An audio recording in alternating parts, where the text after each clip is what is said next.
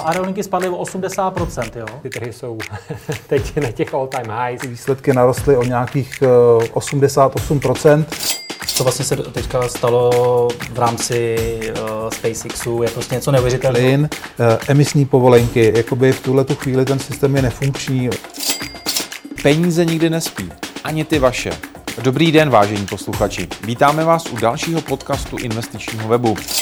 V něm nabídneme to nejlepší z našich videí a také původní komentáře a analýzy domácích i zahraničních tržních expertů. Ekonomika, tradiční trhy a alternativy na jednom místě.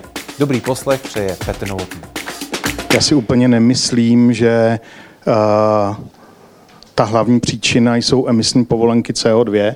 Já si myslím, že tou hlavní příčinou toho leto, loňského růstu cen je především plyn a to spojuji s nějakými geopolitickými tlaky mezi Ruskem a Německem. Spojuji to se změnou vlády v Německu, kdy Angela Merkel se vždycky dokázala domluvit s Vladimírem Putinem a najednou je tu nová vláda, ještě v tom uh, klíčová ministerstva ovládli zelení.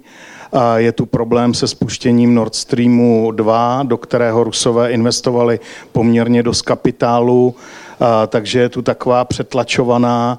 Rusové se snaží vyhnout evropské legislativě, nová německá vláda na ní trvá.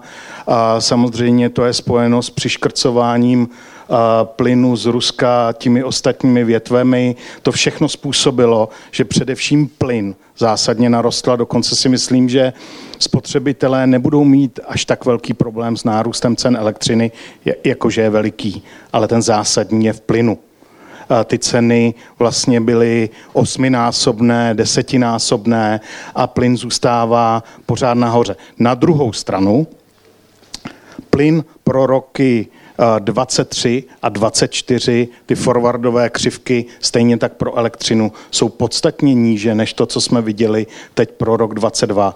Takže já pořád věřím, že rok 22 byl v tomhle směru výjimečný, byl to vrchol, ceny pro ty další roky klesnou, ale jsem si naprosto jist, že se nevrátí do toho období konce minulé dekády, to znamená 2015, 2020 a zůstanou na podstatně vyšších úrovních. K tomu je samozřejmě dost důvodů fundamentálních.